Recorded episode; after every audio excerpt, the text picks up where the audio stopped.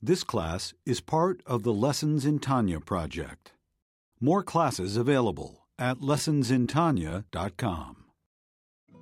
Major funding for this Tanya class is provided by the MetTel Corporation. Additional funding is provided by Tanya students like you.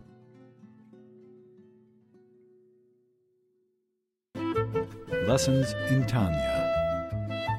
The Tanya of Rabbi Schneur Zalman of Liadi, taught by Rabbi Benzion Krasniansky.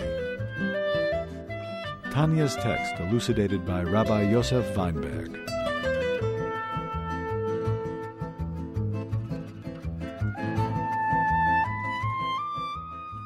So we are middle of chapter 43.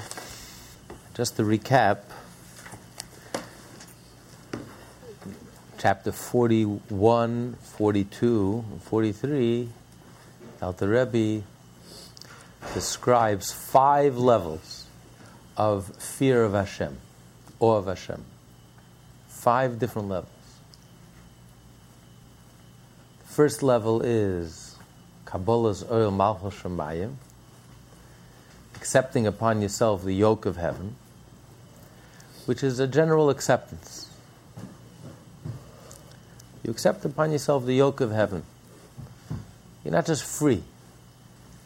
You can't just do as you please. You can't just allow yourself to look wherever you like, or to listen to whatever you want to, or to follow every impulse and every urge and every instinct. You have a yoke. You're a servant. You're a soldier. You have a discipline. You can't just do. I'm not a free person. I have a discipline. I'm responsible. I have to answer to someone. And that acts as an automatic behind the scene, behind the background. It puts a little of a fence around you.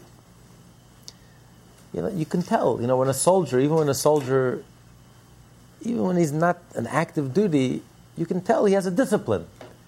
He has a yoke. He's responsible. He's a soldier. He's responsible. He has to carry himself a certain way. You can't just act as you please. You're not a civilian. You're not just free to act as you are. You're a soldier.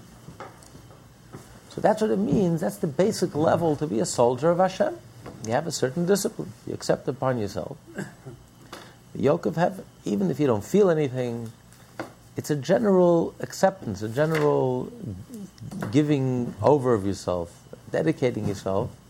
That I am a servant. I am a faithful, loyal soldier of Hashem. And therefore, I have to answer to Hashem. And, I'm not just a private person. I just live for myself. I do want, I don't want. It doesn't matter so much. So you want. So I have an urge. So I have an impulse. So, but I must see this. I must do this. I want. What do you mean? You're a soldier. You're dedicated to yourself. You have to answer to something greater than yourself. You dedicated yourself to Hashem. Hashem says no is no. Hashem says yes is yes. I want, I don't want. I'm in a mood, I'm not in the mood. It's a basic core discipline, fundamental discipline. That's really the lowest level. That's the foundation, the cornerstone. Without that, you have no connection to holiness, to godliness, to Yiddishkeit. The first level is the realization that Hashem's entire kingdom rests upon my shoulders. Because if I accept upon myself Hashem is my sovereign, and I am his soldier, and I am his dedicated and faithful, loyal servant, then Hashem is king. If I am not, if I refuse to accept Hashem's sovereignty on me, and I don't accept upon myself that yoke, then Hashem is no king. So that knowledge, that awareness, and that dedication to Hashem, that's the basic elemental level of Kabbalah's oil, acceptance of the yoke of heaven. Then you have the level that he discussed in chapter 42, which is a higher level. It's what you call Yedei chait. You're afraid of sin. As the Talmud says in Ethics of Our Fathers, the Mishnah says that there's an eye that sees and there's an ear that hears. So knowing that there's an eye that sees and the ear that hears, that cramps your style a little. I'm afraid to sin. Hashem is present. Hashem is with me at this moment, watching me, looking into my eyes and watching me. If Hashem is here, then if a stranger were in the room, it would cramp my style. I'm not going to behave in public in a certain way. You carry yourself in a certain way when you're in public. Somebody's watching, somebody's looking. How much more so when Hashem himself is watching and looking and is with me 24/7, you behave a certain way, you're afraid to sin. But the emphasis is on the fear of sin. I'm afraid. I'm not going to do anything that's wrong. So I'm afraid to do anything that's wrong. So primarily, it motivates me not to do the sin, the 365 prohibition. Even the 248 mitzvot, the emphasis is, I'm afraid of a sin of omission. If I don't fulfill the mitzvah, I'm sinning. If I don't do the mitzvah, I have an obligation, I don't do the mitzvah, that's a sin. I'm afraid to sin. Hashem is there, Hashem is watching me. I don't dare, I'm afraid, I'm embarrassed, I'm ashamed, I can't. So I have to do the right thing. This is what he calls Yedei chait. Then, in chapter 42, he talked about a higher level, which is Yiras Elokim, the end of chapter 42. I'm afraid of Hashem, sense of awe of Hashem. Here, the emphasis is on Elokim. I sense something godly. It's not just I'm afraid because Hashem is watching me. There's an eye that sees and an ear that hears. I sense something godly. I sense Hashem. I sense something of Hashem. As the verse says, after all, Moshe tells the Jewish people, after all, what is Hashem asking of you? All Hashem is asking of you is to fear Hashem and to keep his mitzvot. In other words, we're talking about a level of fear, a level of awe that leads a person to do mitzvot. It becomes a motivation to do the mitzvah, not only a fear of sin, but when you sense something godly and you're in awe of something godly, it leads you to actually do the mitzvot. And he explained that a person trains himself to sense, to look at this world and to see Hashem. So you look at the world and you see Hashem. Or, he says, you see how the world is constantly bowing down to Hashem. You see the stars go against their nature. Instead of going from west to east, they go from east to west, because the Shekhinah, God's presence, is in the west. They're constantly bowing down. They're going so quickly because they're bowing down before Hashem. In other words, you start realizing the greatness of Hashem. I'm in awe of greatness. The eye that sees and the ear that hears, that's even if a stranger were in the room. If there was an eye that hears, if a stranger's in the room, you behave a certain way. So knowing and realizing that Hashem is with me, so that I'm afraid to do anything wrong. Somebody's watching 24/7. Here, there's an aspect of greatness. Yiras Elokim, I sense something godly. I get a sense of the greatness of Hashem. And that has a certain effect on you. And that's what he calls the lower level of Yiras Elokim. This is the third level of fear, but it's the lower level of Yiras Elokim. And the impact on you is pretty superficial, but it has an impact on you. For example, when you meet a great person, what impact does that have on you? As an effect of meeting a great person, when you're in the presence of greatness, what effect does that have on you? Does any of that greatness rub off on you? If you meet a brilliant person, do you walk away smarter? If you meet a great artist, do you walk away with a little art, a little more artistic ability? When you walk away with you meet a great man, do you walk away with that greatness? No. But it has a certain impact on you. I saw greatness. I was in the presence of greatness. If you met Einstein, you met someone great, and you stood there, you would remember it for the rest of your life. I saw greatness. It lifts you up in a little bit. It has a certain lift. It has a certain impact on you. Quite external, but it has an impact. Inspiring. Yeah, a certain inspiration. When you're in the presence of greatness, Yiras Elokim, when you see how the whole world is bowing down to Hashem and all the stars and all the planets are such a rush because they're bowing down to Hashem, they're constantly aware of Hashem. You realize that they're bowing down to the King. It gives a certain inspiration, gives a certain elevation. Suddenly you become motivated to do a mitzvah because you're afraid of Hashem's greatness. You're in the presence of greatness. That's an external level, the lower level of Yiras Elokim. Then there's a deep, the higher level. Within the lower level itself, there's the lower level of the lower level. That's what we just discussed. There's the higher level of the lower level, which is the fourth level of Yiras, which is what we learn in this chapter, 43. That when you see how infinitely vast the universe is, and how Hashem is the soul of the world. Hashem creates and animates and sustains every single organ, every single individual entity, and all the infinite myriad worlds. And Hashem is the soul of the world. When you sense Hashem is the soul of the world, that has a tremendous impact. Because then you realize that you're the body. The world is the body and Hashem is the soul. And not just the world is the body. I am the body of Hashem. So you become like a body.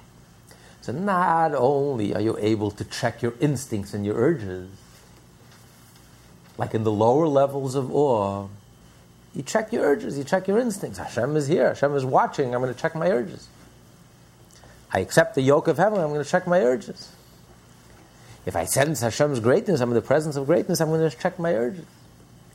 But when you realize that Hashem is the soul and we are the body, you lose those urges. Not only, you become egoless. Just like the body. The body is completely egoless. A healthy body doesn't even sense itself. Has no sense of ego. A healthy body is completely nullified before the soul. The soul, the identity of the body becomes the identity of the soul. So this is when you truly sense the greatness of Hashem, Yiras Elokim, that leads you to become egoless, and that leads you to do Torah and to do mitzvot. This becomes a motivation that motivates you, not only to avoid the prohibitions, the transgressions, not to sin, not to do something wrong, but actually motivates you to do the mitzvah. This becomes the foundation for the mitzvah. And then we learn, finally, the higher level of fear, the ultimate level. The fifth level, which he calls Yira Ilah, the higher level.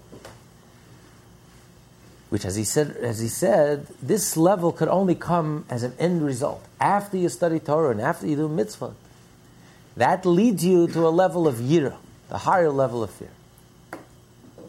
And what's that level? That level is where you realize,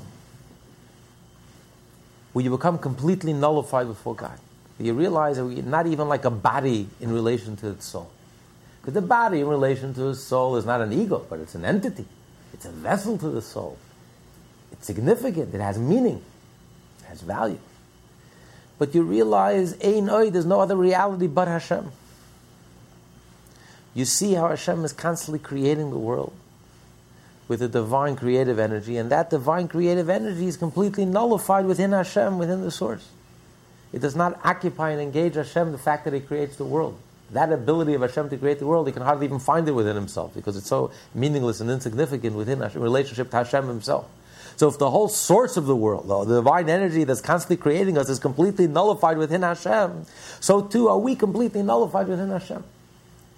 While in relation to the actual divine energy that's creating us, or the divine words and utterances, the 10 utterances of the creators, He can't say we're nothing. Because Hashem is communicating to us. Obviously, there has to be someone to communicate with. And the fact that Hashem's energy is creating us, so we have some significance in relation to the divine energy that's creating us. But since that divine energy that's creating us in relationship to Hashem, the source of that divine energy, is completely nullified within Hashem. It's in a state of non-being and non-existence. So in relation to Hashem, we too are truly absolutely nothing.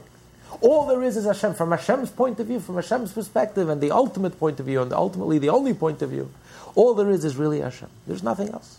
We're not even like a body in relation to the soul. There's nothing. It's as if we don't exist. Our true being is a state of non-being and non-existence. All there is Hashem. Not even like a body to the soul. This obviously, to really live on that level, we become completely nullified, obliterated and nullified. There's absolutely no ego. Not only there's no ego, there's no entity. There's not even a non-egotistical entity. The body is a non-ego and a non-egotistical entity. Completely nullified before the soul, unified with the soul, but it's an entity. The ultimate level of awe is when you become a complete not even a non-ego entity. There is no entity. All there is Hashem. Obviously, to reach such a high level of awe, such complete self-nullification, This is the highest level. This is, like he'll say later, with love, and he compares in a certain sense to love. It's like a gift from Hashem. It's something that's beyond. After you do Torah and after you do mitzvot, you can reach that level, the ultimate level.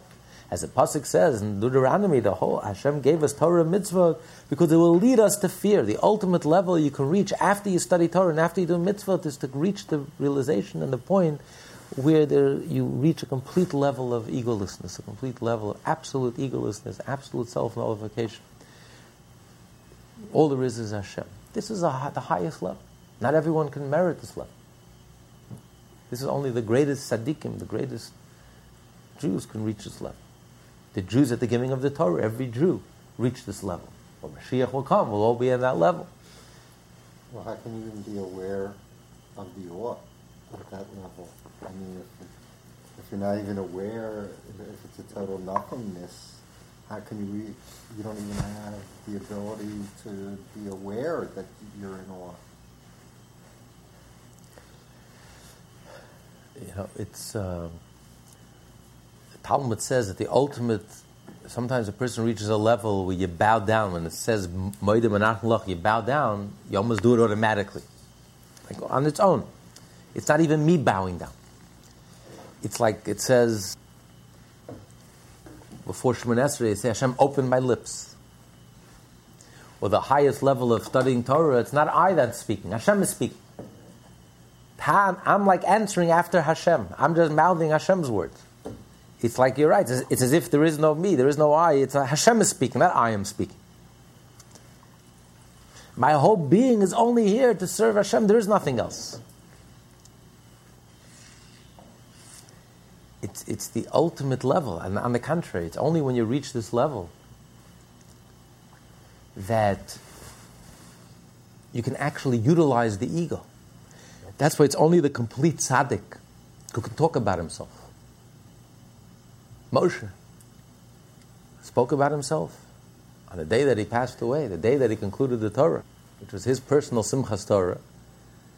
He said he praised the tribe of God. He says, because the tribe of God received the portion of Israel on the east bank, on the east side of the Jordan. And that's where Moshe is buried. How could Moshe sing his own praises? Rabbi Shimon bar Yochai sang his own praises. He says, if there's one tzaddik in the world, it's me. But on the contrary, because the tzaddik is so nullified, that ego is just a tool. Only the tzaddik who's completely nullified can use ego as a tool. He's not afraid of ego. He doesn't have to run away from ego. That's what we learned in chapter 10. The ultimate tzaddik, the higher level of the tzaddik, he's not afraid. He can transform this world. He can deal with the world. The other tzaddik has to run away from this world because ultimately he's defined by ego, so he has to run away from ego. And his whole life is based on ego and running away from ego. Only the person who's completely nullified, all there is Hashem, he doesn't have to run away, he doesn't have to escape. There's no reason to run. Ego just becomes another tool. So when he's speaking, he's not boasting, it's not arrogant. I, Rabbi Shimon bar Yochai, is the greatest tzaddik that ever lived. Moshe is boasting. There's no ego. He's completely nullified. The day that he passed away is completely nullified. His Simchas Torah is completely nullified. He's so nullified, there is nothing. He's not even like a body to the soul. So then ego just becomes another tool. He can talk about ego and use ego. He's not afraid of it. He doesn't have to run away from it. And that's really the unique position of Yiddishkeit, our whole relationship to the world. The Jew, unlike all other religions and unlike all other mysticism which preach asceticism, abstinence, escapism, going to the mountaintop, Judaism teaches on the contrary, engaging in the world. Tikkun olam. How can the Jew engage the world? Precisely because we're so not defined by the world, because we have this level of complete self-nullification. And that's why it's important for us to know this. Why are we learning about this if it's something we can never experience or achieve in our personal life? Because this is the foundation of Judaism. The Jew has to know that this is the ultimate. And there are individuals who live this 24/7. And therefore, because a Jew has this knowledge that there is such a concept, there is such a faith, we have that level of faith deep down inside of us.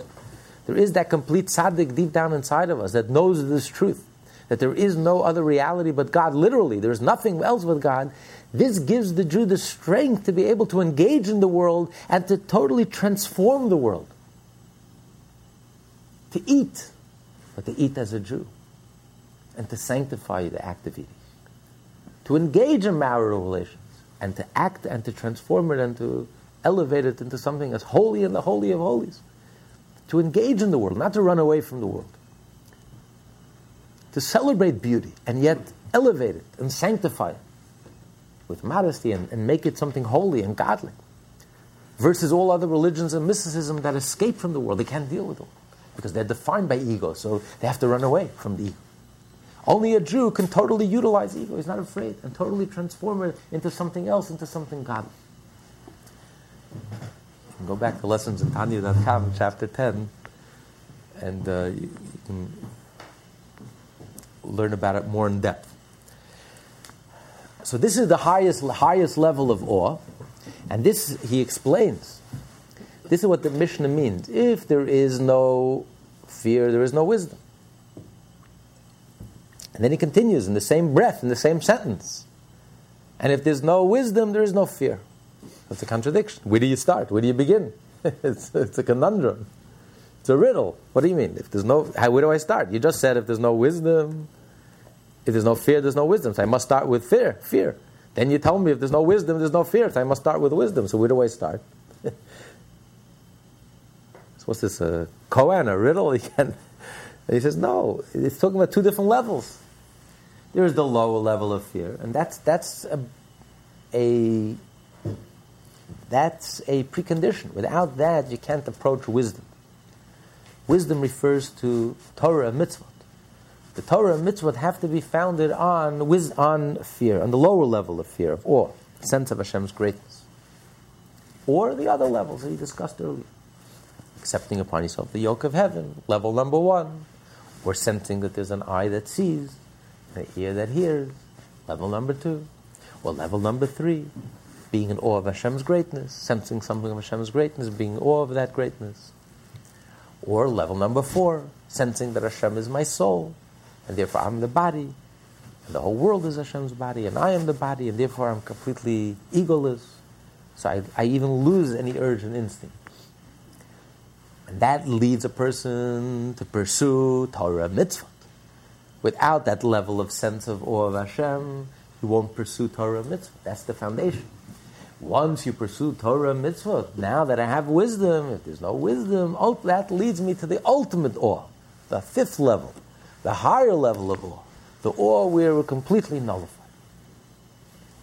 That's where we left off last week, the middle of chapter 43, page 643.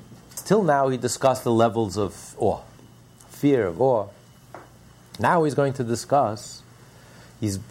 to discuss the different levels of love of Hashem. Now, there's a big difference between awe and love. Awe is not restricted to prayer, to times of prayer. That the love of Hashem, to develop love, that doesn't come naturally.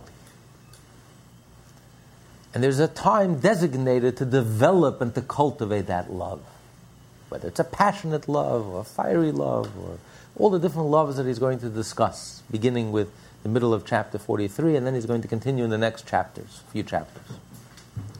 All the different types of loves. There's a time appropriate time that's designated to develop and cultivate these loves for Hashem. And that time is prayer. But love is not something that comes natural. Love of godliness doesn't come naturally. You have to develop it. You have to cultivate it.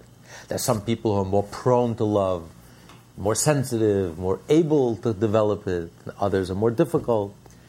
But whatever level it is, it doesn't come naturally. You have to work on it, and you have to develop that love for something godly. Versus awe, for a Jew, is almost natural. Because it's part of our nature. As Jews, it's part of our nature. A Jew is in awe of Hashem. A Jew doesn't want to violate Hashem's will. Hashem's wish is sacred for us. We're afraid. We're afraid to violate Hashem's wish. If it says in the Torah, don't do it, we're afraid to do it. It's Hashem says, don't do it. We don't treat it lightly. And the requirement for awe is not limited to the times of prayer. The 3 times a day that we pray, or on Shabbat, the 4 times that we pray on Shabbat or on the holidays. or on Rosh Chodesh, or on Yom Kippur, the 5 times a day we pray in Yom Kippur. It's required 24/7. And that's why, if you remember earlier, the Alter Rebbe said that these meditations, he says, a Jew has to remind himself of these meditations. These are the type of meditations, all you need is a reminder. And you can always remind yourself. You're standing in the office, you can remind yourself. You want to sin, you're tempted to do something wrong. You stop for a second and say, wait a minute, Hashem is standing here, Hashem is watching me. What do you mean sin? How can I do something wrong? How can I think something wrong? How can I speak vulgar if Hashem is here? I'm not just free to do as I please. I'm not a free person. Just follow every urge and follow every instinct and just live as you please and live like an animal. I can't. I'm a mensch. I'm Hashem's servant. What do you mean? I'm a soldier. I can't just live as I please and do as I please and eat what I want and speak as I want and just free without any rein, without any inhibitions, without any limitation. What the world calls bourgeoisie morality, yes, we're afraid. We're not. There are certain things that are beneath me and certain things that we won't do. Because Hashem is watching, Hashem is here. I have a certain discipline. Certain things are beneath me, certain things I won't do. It's pasnish, doesn't fit. So it acts as a certain limitation. We have standards. And certain things are beneath my dignity, to lower myself beneath those standards. Although it's very popular today to live like a chaya. But I'm sorry, I can't. I'm a Jew. So this is something you have to remind yourself 24/7. You have to remember it's not limited to times of prayer. But in order to develop a love of Hashem, this is what it's called the service of Hashem, truly serving Hashem. It says in the Torah you have to serve Hashem with all your heart. And the Talmud says that's referring to prayer. Because prayer, that's the time when you have to work on your heart. That's the time when you have to work on developing a love for Hashem. That's the designated time. Not just in the clock and the calendar, we designated some free time to develop. But also prayer is an auspicious time. During prayer is a time when the heavens are open. In the times of prayer, the heavenly gates are open. It's a time when that's an auspicious time for you to develop these feelings towards Hashem, to fulfill the mitzvah of the Torah, love Hashem. It's a mitzvah in the Torah, you have to love Hashem. So you have to develop these loves. And the purpose of developing these loves, as we learned earlier, is in order that this love will motivate you to do the mitzvah. Because it's only if you love Hashem, and you have a love for godliness, and you start having the feeling, a pull and an attraction toward godliness, that will motivate you to fill your life with godliness. That will motivate you to study the Torah and to do the mitzvot, and then the mitzvot itself will be done. You'll do the mitzvah with passion and with zeal and with zest. The mitzvah will be done, will be an animated mitzvah. The mitzvah comes alive because the mitzvah is godly. Suddenly you have an enthusiasm, you have a hunger and a thirst to study Torah, because every word in Torah, every letter in Torah is godly. So you want to connect with something godly. You have a love, you're pulled, you're attracted to anything that's godly. So any word of Torah, you can. It's like a person that's hungry and thirsty. Now you have an appetite. Every word of Torah, every letter of Torah suddenly talks to your soul. You have a hunger and a thirst and a need. I need this Torah. A love for this Torah. A feeling for this Torah. Because every letter and word in the Torah, every bit of Torah that I study, every mitzvah that I do, I'm doing something divine, I'm doing something godly. So suddenly I'm alive as a Jew. I'm not just going through the road. It's not just mechanical, superficial, heartless, soulless, joyless, passionless. Suddenly the mitzvah, I come alive as a Jew. And therefore I'll do the mitzvah in the most beautiful way. I'll be careful how I do the mitzvah. I'll beautify the mitzvah. The mitzvah itself will be done with life and soul and passion and joy. So this is the love that motivates us to do the mitzvah. That's the wing, the other wing. We discussed earlier, the other wing. The bird needs 2 wings to fly. Awe is not enough. Yes, respect and awe is the fundamental and it's the foundation and it's the cornerstone. But it's not enough. You need a love to fly, to soar. And this is the service of the heart. This is what prayer is all about. That's why every morning we spend so much time praying before we start out the day, to develop this feeling of Hashem. Once you develop it in prayer, Then when you end your prayers and you go into the business, inevitably you're going to lose that intensity. You can't maintain and sustain that intensity. It's not like awe. Awe, you just have to remind yourself. And it's enough to remind yourself and to relive and to re-experience Hashem is here, Hashem is watching. You sense, once again, you remind yourself of Hashem's greatness and you're inspired, or that Hashem is my soul and you become egoless, or that there's nothing but Hashem. It's enough to remind yourself. In prayer, it's not enough to remind yourself. You cannot relive that same intensity that you experience during the time of prayer itself. But it does leave an impression for the rest of the day. And then the rest of the day you remind yourself, it lingers. That taste lingers for the rest of the day. That anything godly that you'll do that day, any mitzvah, any Torah, you'll do it with enthusiasm, with joy, with passion. You'll be alive as a Jew, a live Jew, a vibrant Jew. Not a fashlafen Jew. Not a Jew who's half asleep. Sleepwalking, sleeping on the job. A Jew that's alive, a joyful, living, breathing, alive Jew. So now he's going to say that just like he discussed in general, there are two levels of awe, so too there are two levels of love. Page 643, the second paragraph. Now in love too there are two grades, Ahavah Rabbah and Avat Olam. Ahavah Rabbah is a love of delight and a goal present such as a desire to cleave to him or to expire in one's yearning for him. The love itself is comprised purely of delight in him and cleaving to him, and it is a fiery flame that rises of itself. Man does not create or kindle this love within himself. Rather, it comes forth spontaneously, and it comes from above by way of a gift to him who is perfect in fear, as is known from the saying of the rabbis of blessed memory. It is the way of man to search for the woman. And in spiritual terms, love is called man, or male, as it is written. He has remembered his loving kindness. The second letter of the verb is vocalized with a patach. Changing this vowel to a comet makes it mean male. Thus, love is alluded to as male, while a woman symbolizes fear of Hashem, as is known. The connection between female and the fear of Hashem is alluded to by the verse that says, "The God-fearing woman." This, then, is the spiritual meaning of the statement of the sages. The way of man is to search for a woman. The level of love, man, is revealed from above to search for, where the level of fear, woman, is already present and complete. Without the prerequisite of fear, it is impossible to attain the level of Ahavah Rabbah, for this love originates from the realm of Atzilut, where there is no sundering or separateness, Hashem forbid. In the world of Atzilut, nothing exists which is separate from godliness.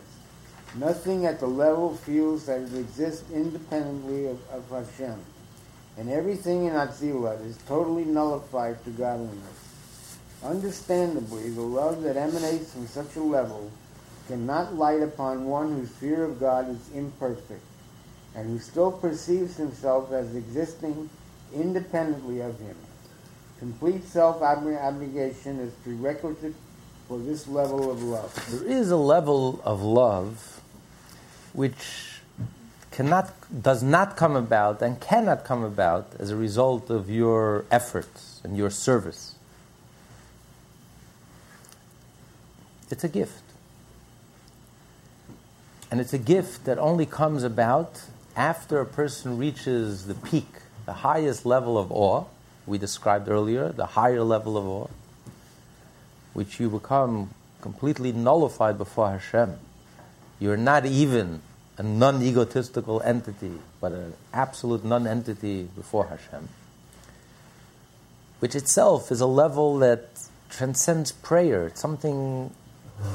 It comes as a result. After the Torah and after the mitzvot, you reach that level.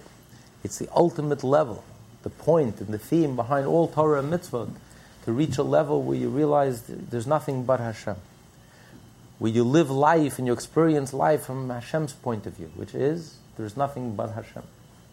Absolutely nothing but Hashem.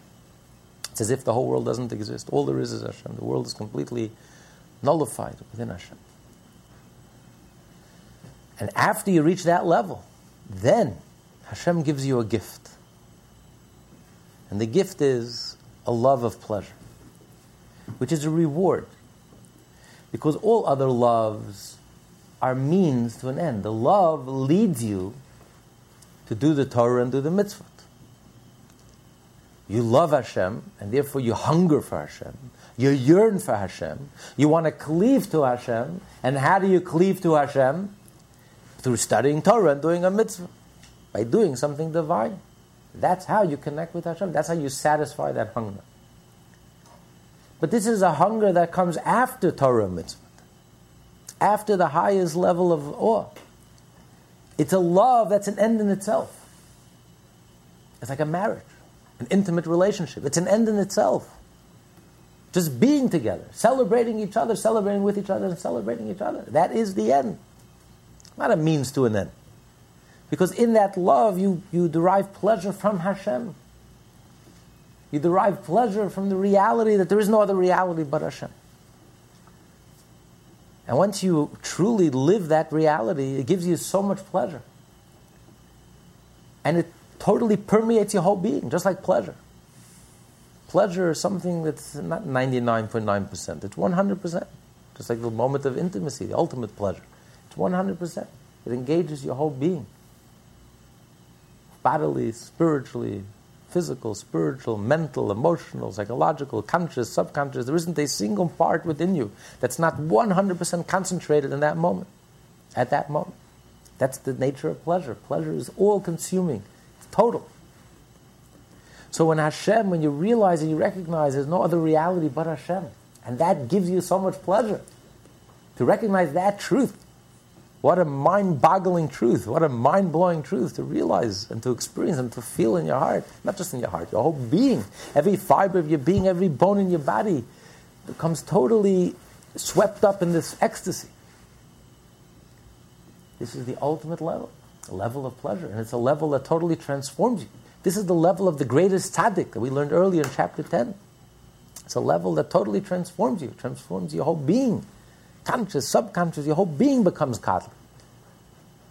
You become a different person.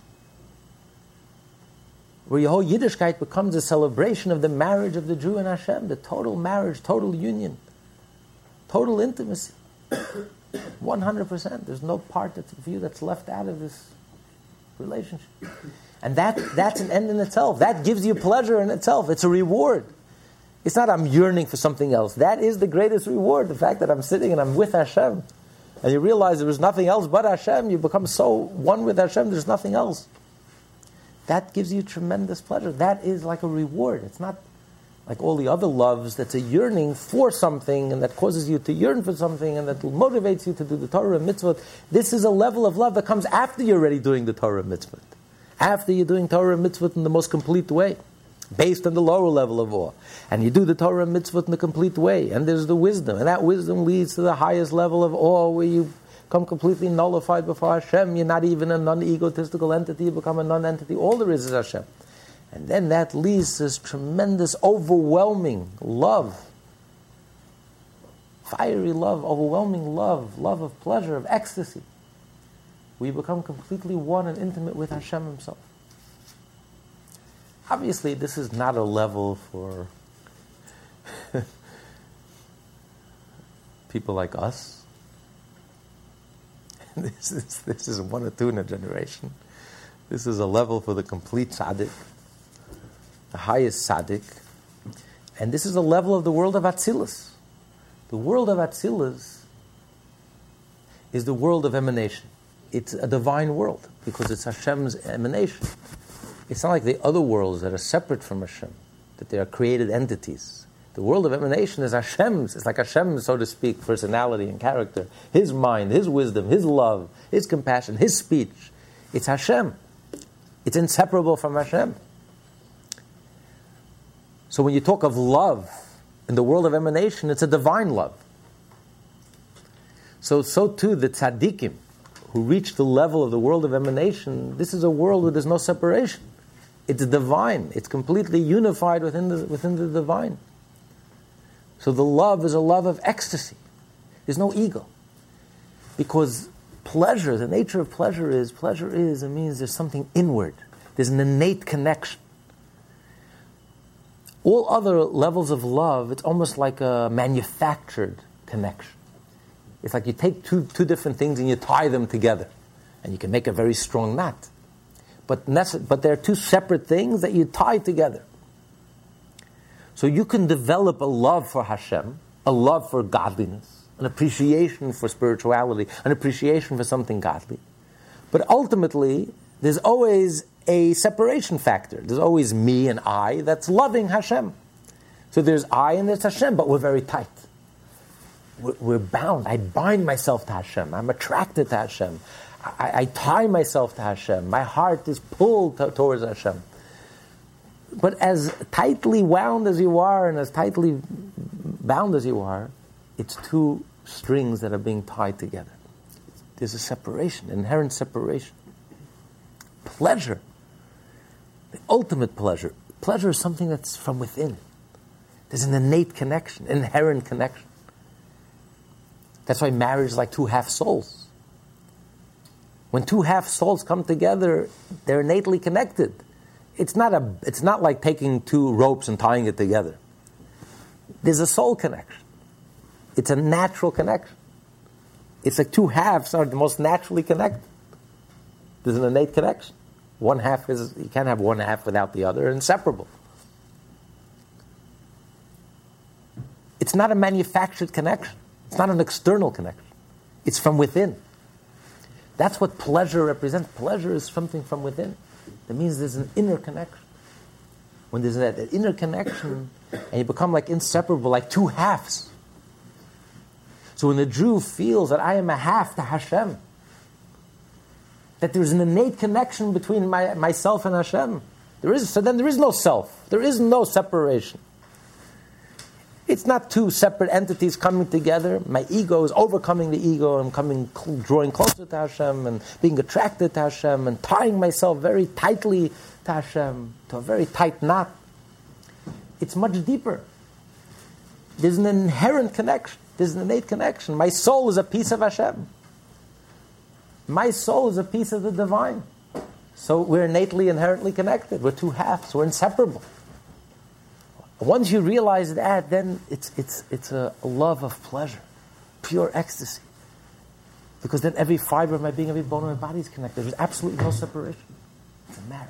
It's a soul connection. This is the world of Atzilut. This is the love of Atzilut. It's not two separate entities. It's completely, absolutely, inherently, innately one. This is the love of pleasure, the love of ecstasy. This is not within the human capacity. No human being, no matter how great he is, can achieve this level.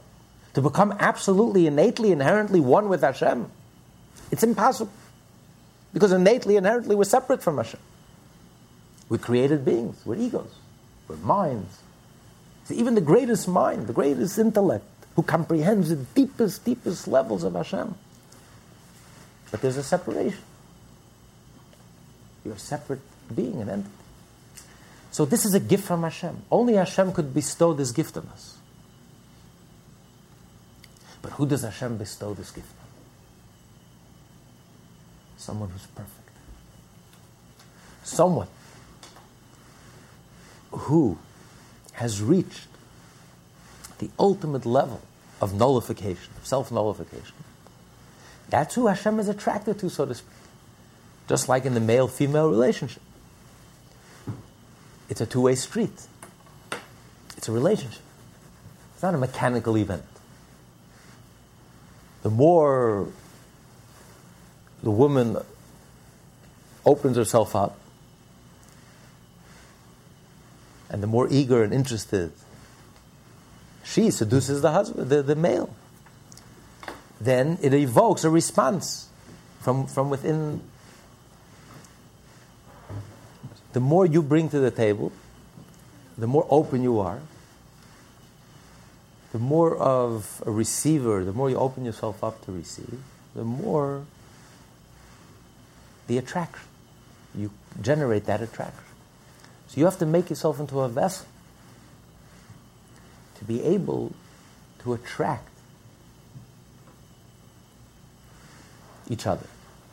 So when the person reaches a level of yira, when a person opens himself up, and a person becomes completely egoless, reaches the peak, the highest level of yira, of complete awe, of complete nullification before Hashem, that becomes a powerful attraction. And that evokes a response from within Hashem. That Hashem responds by bestowing and giving this gift on this person, that Hashem, so to speak, becomes attracted to us. That Hashem reveals Himself to us, and therefore reveals that innate, inherent connection between our soul and Hashem, and therefore He gives that individual, that tzaddik, the gift of that love of pleasure, that pure ecstasy, which is an end in itself, a reward in itself, a sense of ultimate sense of intimacy with Hashem, total intimacy with Hashem, 100% intimacy with Hashem. And that's so indescribable, that ecstasy and that pleasure is so indescribable. We can talk about it, but we can hardly imagine what it's like. You know, to us, we don't associate pleasure, we associate, our experience of pleasure is, we don't associate it with godliness. You know, we don't associate it with holiness. But we do know what it means, total pleasure and total ecstasy. We do experience that. Imagine having that total ecstasy and total pleasure with Hashem. And that's why the Baal Shem Tov says, that's why when the Jew davens, you shake during davening. Why does the Jew shake during davening? And the Baal Shem Tov says, you know why a Jew shakes during davening? Especially when you're davening Shemoneh Esrei, the silent prayer. Because Shemoneh Esrei, that's the level of Atzilut. When you pray, you're climbing a ladder, Jacob's ladder. That's prayer. And the ladder has 4 rungs. You have the first rung, which is from the beginning of davening till Baruch She'amar. That's the lowest level. Then the next level, the higher level, from Baruch She'amar till Yishtabah. The third rung is Shema, the blessings of the Shema before and after. And then you reach the highest level, the fourth world. You enter into the world of Atzilus. And the Jew shakes because that's the moment of intimacy. Just like when the moment of intimacy, you shake, you move. Because it's pure ecstasy. It envelops every fiber of your being and every bone in your body. You can't just remain detached and cold-blooded and... So that's the moment of intimacy of a Jew and Hashem. And when you reach that moment of intimacy, you're moving, you're shaking. Your whole being, you're physically shaking, not just mentally and emotionally and spiritually and psychologically. You're physically moving because it touches your whole being. And he's explaining that's the reason why every Jew shakes during davening. Because deep down, we all have that tzaddik within us. We're not aware of it. But that's the truth. That is our truth. That's why we're learning about this. Why are we learning about this if we can never achieve this level? Because the fact that there's one tzaddik in the world, because deep down, he's a reflection that deep down there is that tzaddik within us. Because each and every one of us has a piece of the divine essence. So our souls are rooted in the world of emanation. That is our true source. In a certain sense, that is really us, in the deepest sense. We're not aware of it, we're not conscious of it. But when you look at it, that's why the tzaddik strikes such a chord. Because when you look at the tzaddik, you're really looking at yourself, a reflection of your truest self, your deepest self, your core self. And that's why physically you shake, you move, even though you don't realize it yourself, what's going on. But your neshama realizes it. So your neshama is moving. And your body is moving, your whole being is moving. It's not just your soul is moving. In the code of Jewish law, he says that we shake because the soul is compared to a candle, and the candle is constantly shaking. That would explain why the soul is shaking. Why is the body shaking? The body is not a candle. The soul is a candle. Comes along the Baal Shem Tov and he says, because it's like the act of intimacy. It's not just your soul that's shaking. Your whole being is shaking with ecstasy and with pleasure because you're becoming one with Hashem. Inseparable from Hashem. We're half and Hashem is half. We're inseparable. It's not like a knot, a tight knot. We become close to Hashem. We're drawn to Hashem. We're attracted to Hashem. We become very tight, very close, very warm, towards each other. It's much deeper than that. You uncover that inherent, innate connection between the Jew and Hashem. And that connection is absolute, 100%. Every fiber of our being, every bone in our body, spiritually as well as physically. There's no part of us that's left out of this connection. This is a gift from Hashem. This is not something you can accomplish on your own. But when do you achieve this? When you reach the ultimate level of awe. You start the Shemoneh Esrei, you say, Hashem sefasai tiftach, please open my lips. I can't even move my lips because I'm not even here. I can't even speak. When you reach the higher level of fear, of awe, there is no I. I can't even open my mouth because I'm not even here. I don't even exist. I can't even open my mouth. You pray, Hashem, please open my mouth for me. Speak for me. When you reach such a level of awe, when you open yourself up, that evokes a powerful attraction, that Hashem becomes attracted to us, so to speak. And it reveals that level of the world of emanation within us. And it reveals that level of ecstasy, how on the core and the essential level, we are one with Hashem, innately connected to Hashem. And a Jew is innately and inherently connected with Hashem. It's not an imposed type of connection. It's not like religion and mysticism that's manufactured, that's external, that's added on. It's something that's innate, inherent. Hashem reveals that. And only Hashem has the power to reveal that within us. It's not within the human nature. We don't have that power to reach that level, the world of emanation. But when we reach the highest level that we can reach, we become completely nullified with Hashem. Hashem becomes so attracted to us. Such a powerful attraction, such a powerful pleasure, and that evokes the pleasure within us. Until the tzaddik reaches the level where the highest level of love possible. Love of pleasure. Ecstasy, pure ecstasy, absolute ecstasy, divine ecstasy. Obviously, anyone who achieves that will never be the same person. Your life will be completely transformed. You cease to have a yetzer hara, you cease to have an evil inclination. Your negative becomes transformed into something positive. Not only aren't you attracted any longer to anything negative, you're actually repulsed by anything negative, because your whole being has become good and godly. As explained at great length in chapter 10. So this is the higher level of pleasure. But now we come to the lower level of pleasure. Ahavah Olam, however, the second and lower level of love, is that which comes from the understanding and knowledge of the greatness of God, the blessed Ein Sof, who fills all worlds, animating them with the permeating mode of vitality, which is limited and tailored to the capacity of each creature, and encompasses all, animating them with the vitality which transcends them, not being limited by the worlds and created beings it animates, and before whom everything is accounted as nothing at all, with the nullity of one utterance within the intelligent soul, while it is still in its thought or in the desire of the heart, as has been explained earlier. As a result of such contemplation, the attribute of love, which is in the soul, will, as a matter of course, divest itself of its garments, which it had previously worn.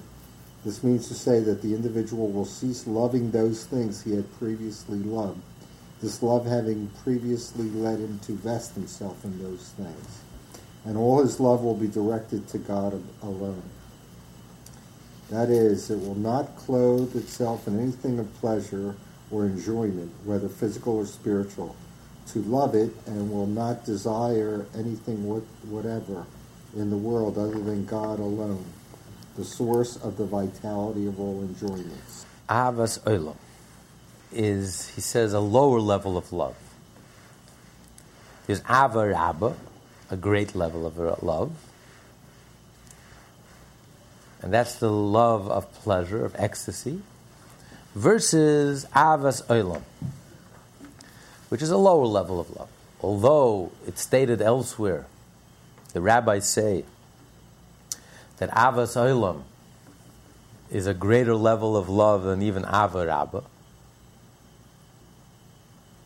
But in Avat Olam, you have two interpretations. Olam has two interpretations. Olam means world, but Olam also means eternity. So it's two opposite meanings. Avat Olam, an eternal love, that's a love that's even greater than the love of Ahavah Rabbah, the great love, which is the love of ecstasy.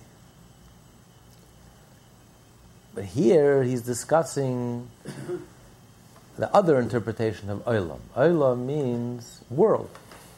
So here he's referring to Ahavas Olam, a love that's derived from the world. This type of love, a love that's derived from the world, this is a lower level of love than the love of Ahavah Rabbah, the great love, the love of ecstasy.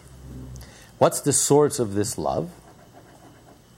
The source is from meditating and contemplating how Hashem fills all the worlds. Hashem is the soul of the world. Hashem transcends all the worlds. And He transcends all the worlds, and He sustains the worlds through His transcendence. Just like within the soul, you have the conscious level of the soul, which is our whole frame of reference. But then you realize that the conscious level of the soul is just one tiny aspect of the soul. 99.9% of the soul is subconscious. There's an infinite, vast universe within us that we're oblivious to, completely unaware. There are trillions of things happening in the human body every moment.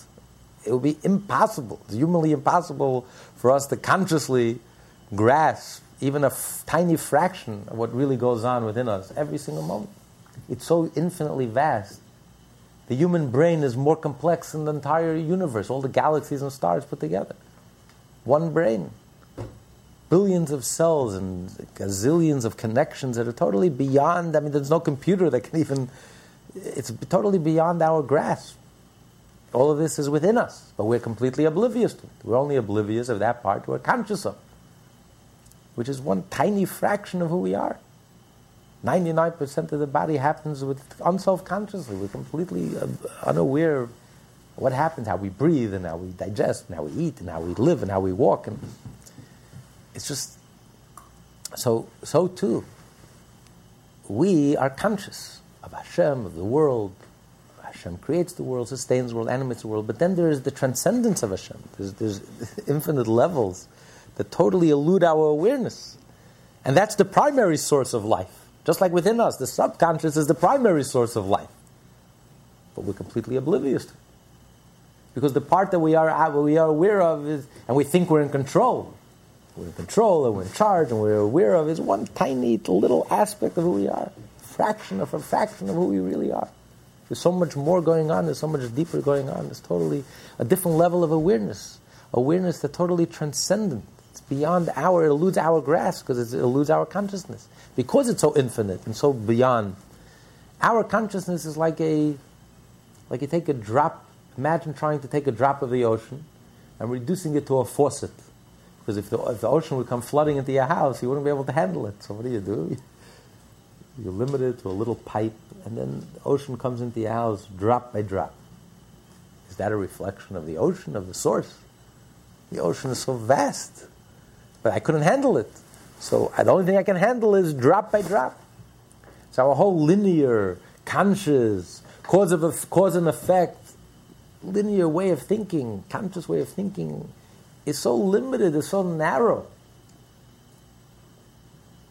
It's just a fraction of what's really going on. But because we can't handle it, our subconscious, what's really going on, operates in a whole different dimension, a transcendent dimension. It totally transcends our concepts and ideas and words, numbers. It's totally beyond, it's infinite.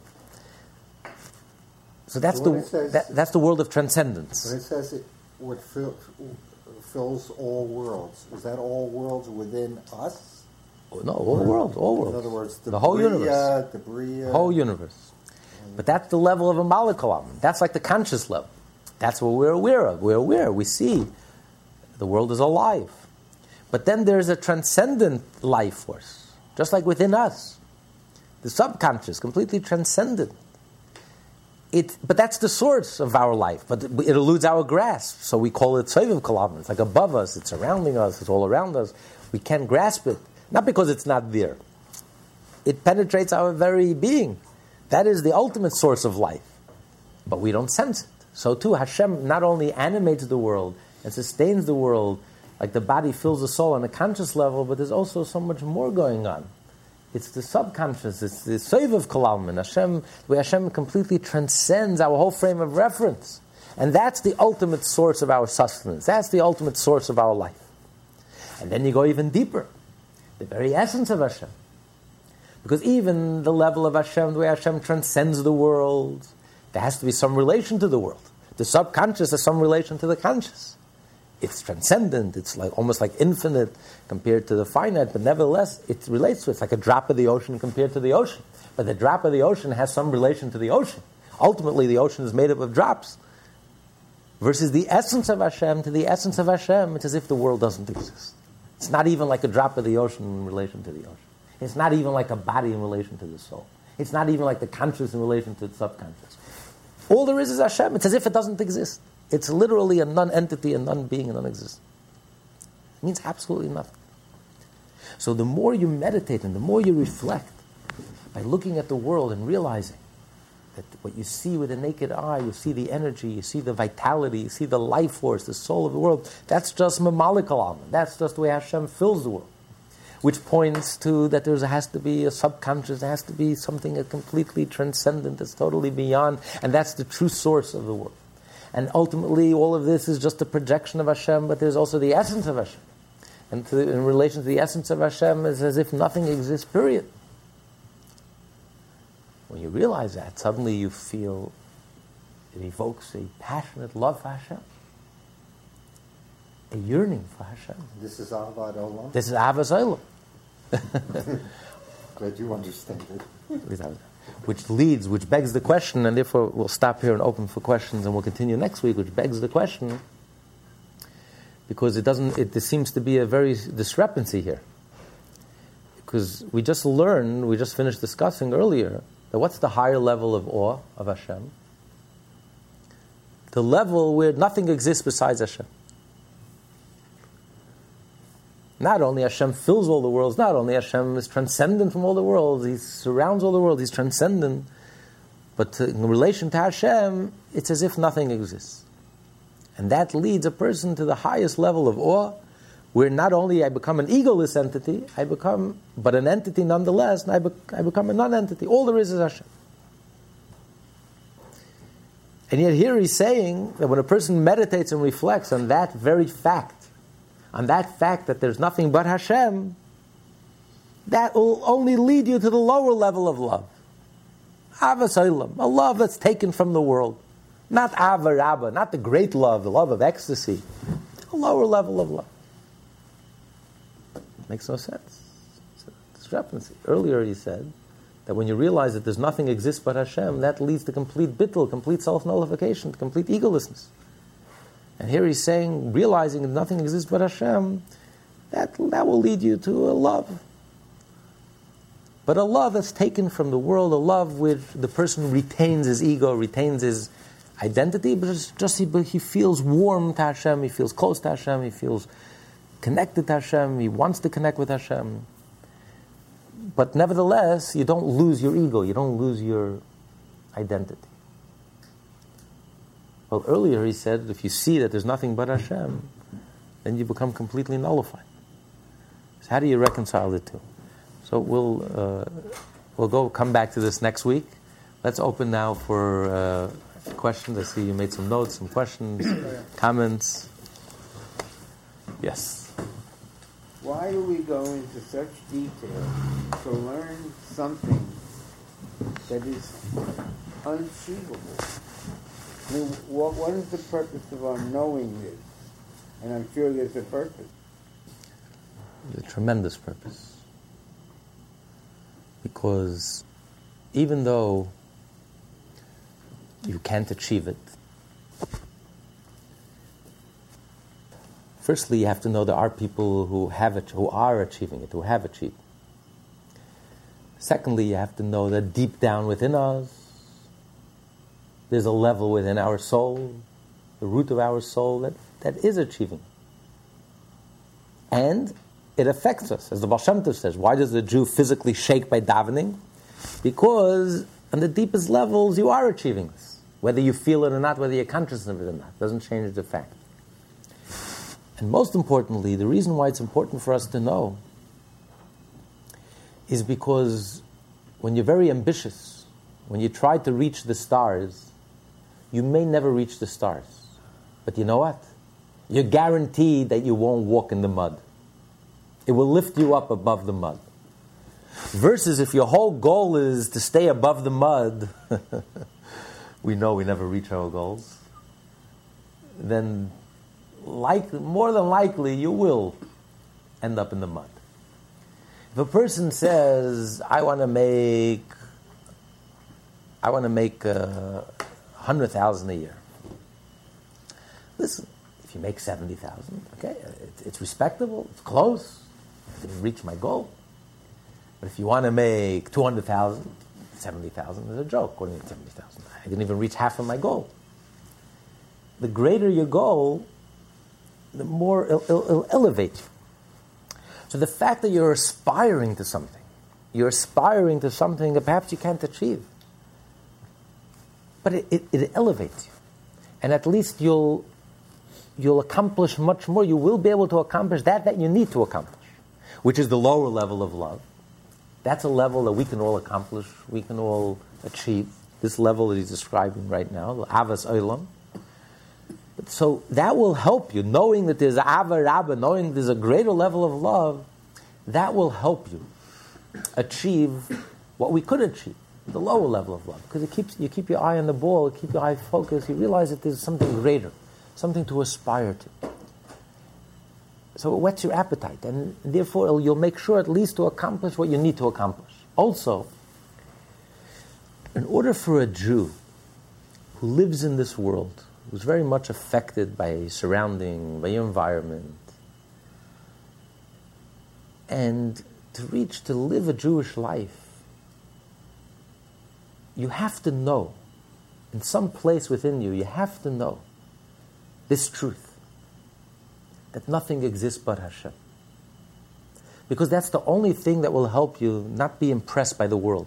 Otherwise, it's very difficult. How can I, a little tiny Jew, stand up to the whole world? How could I? Where do I get the strength? But when you know that there's nothing exists but Hashem, that gives you the strength. Then I know that this is the truth. Whether I feel it or not, whether I'm conscious of it or not, whether I could experience it or not, fully, partially, it doesn't matter. I know that this is the truth. The truth is, there's nothing but Hashem. Nothing exists. And therefore, nothing in this world could truly be an obstacle.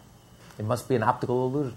How could anything in this world be an obstacle to Hashem if the truth is that nothing exists but Hashem? So everything in this world is really here, is really divine, is really here for Hashem. Everything in this world is here to strengthen Hashem, to strengthen godliness.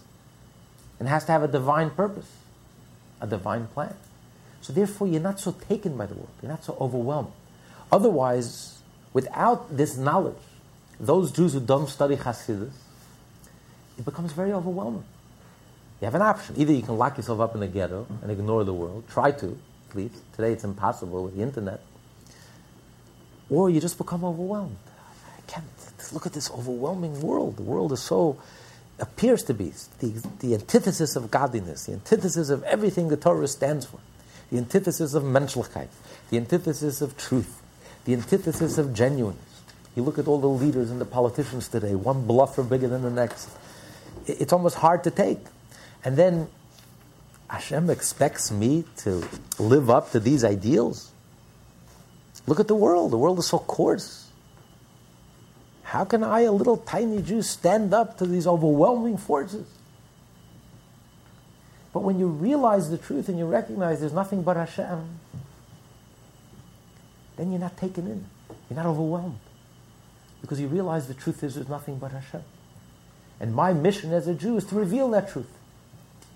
by doing something godly, by studying Torah, by doing a mitzvah, by introducing godliness into the world. Every time you do a mitzvah, you're softening the coarseness of this world. Every time you light a candle, you're bringing light, godliness into this world. A little light dispels a lot of darkness. Then you're not taken in by the lies of the world. Otherwise, you're just overwhelmed. And most Jews become very intimidated. When the world accuses Israel of war crimes, most Jews become overwhelmed and intimidated. Instead of getting up and with pride and dignity, shining a light and speaking up and speaking like a Jew and telling the truth, people become overwhelmed. The world wants me to make peace, so let me have to compromise. I have no choice. They called me a thief. Who am I to argue? If the whole world calls me a thief, I must be a thief. I probably stole the land from the poor Arabs, those poor murderers. I mean, that's how most people, even many religious Jews, become completely intimidated. The New York Times, and the State Department, and Washington, and the European Union, and the whole UN gangs up on us and calls us, list him, you're thieves, you can love him. I'm a tiny little country, I'm a tiny little Jew. I'm dependent on the United States, I'm dependent on Europe for business. How can I get up and say it? This is our land, it belongs to Hashem, and it's divine, and it's divinely connected to the Jew, and the Arabs have zero connection to this land, and we're not giving it one inch, and there's nothing to discuss. How can one tiny little Jew stand up to the whole entire world? So if you don't study Hasidus, if you don't spend time studying, that there is a truth, that there's no other reality but Hashem, so nothing in this world can oppose the Jew. It's just a test, it's an optical illusion. You have to be strong, and if you light a candle, a divine candle, and the divine light of truth, you'll see that the whole darkness will melt away. And as we see, we just saw it the last few weeks. Amazing. They're accusing Israel of war crimes. Ehud Barak cannot land in London because they're going to arrest him. You know what the real war crime is? It's not Barak, somebody else. Somebody else. Yes. Okay, but as soon as Ehud Barak leaves the government, yes, they're going to arrest him. Can't travel. You know what the real war crime is? Not that they attacked Gaza, that they kicked out 8,500 Jews from Gaza.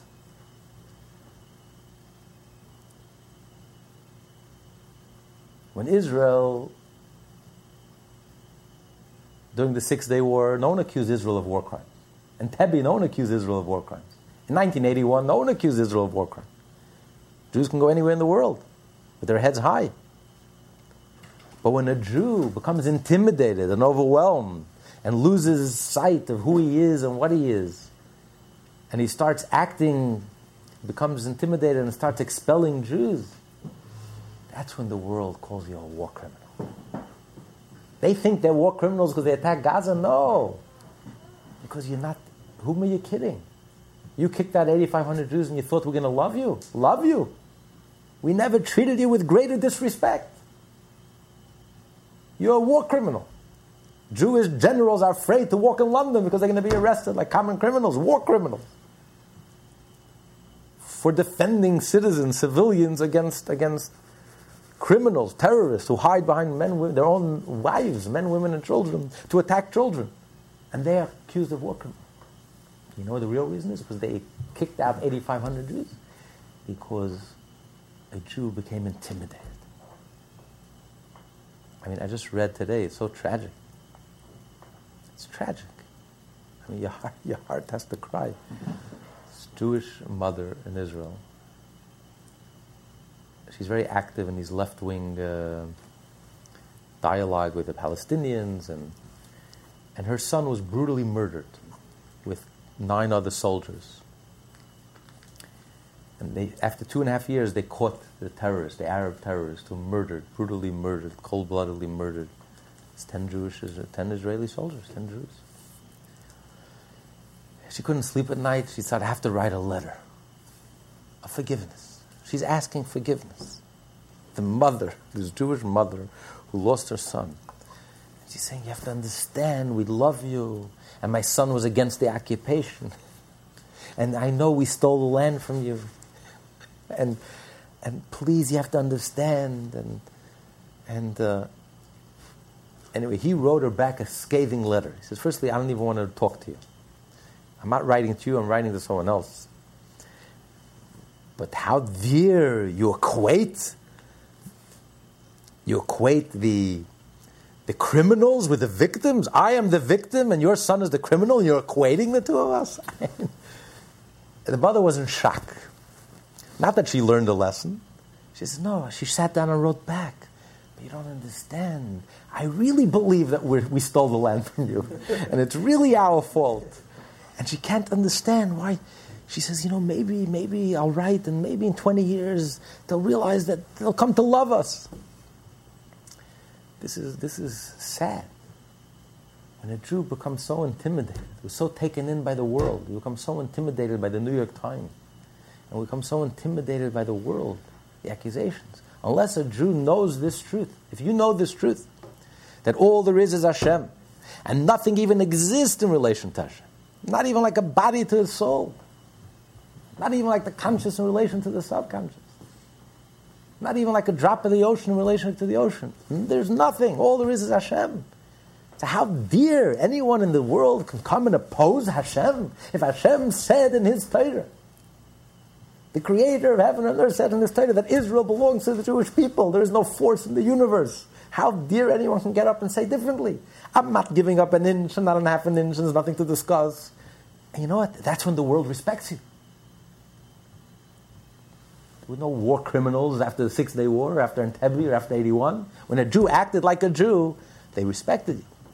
But when a Jew becomes so intimidated, and unfortunately many religious Jews also, yes, it says in the Torah, but come on, the Torah we read behind closed doors on Shabbat. Make sure there's no video, there's no tape recorder. You're not allowed to tape on Shabbat, and make sure nobody can even hear what you're saying. It doesn't go beyond these locked closed doors. Yeah, it's a nice sentiment. It's a nice sentiment. It's a nice myth. Of course, we would love that Israel should be Jewish, but we have to make painful compromises. We're adults. We're living in the real world, the real politics. Yeah, we notice real politics, where that real politics led us, to the abyss. While if you follow the Torah and you follow the simple truths of the Torah, that's when the non-Jews respected you. That's when Israel lived safely. That's when Jews walked with their heads high. That's when the Arabs lived safely. Instead of telling the Arabs and teasing them with lies, something that can never be, because there never will be a Palestinian state, not in God's lifetime. So This is so critical. It's not by accident that it's the Chabad, it's the Rebbe who spoke so clearly, had that clarity. Versus so many other religious Jews, it's like there's nobody around, everyone is intimidated. They don't make a connection that the Torah is reality. This is reality. When the Torah says that Israel belongs to the Jewish people, that's the reality. This is not some religious, mystical, secret, nice sentiment, holy sentiment, and you have the real reality, real politics, the real world. This is the reality. There is no other reality. So even if you can't live it experientially, but knowing that gives you the strength to be able to do what you have to do. To be continued next week. This class is part of the Lessons in Tanya project. More classes available at LessonsInTanya.com.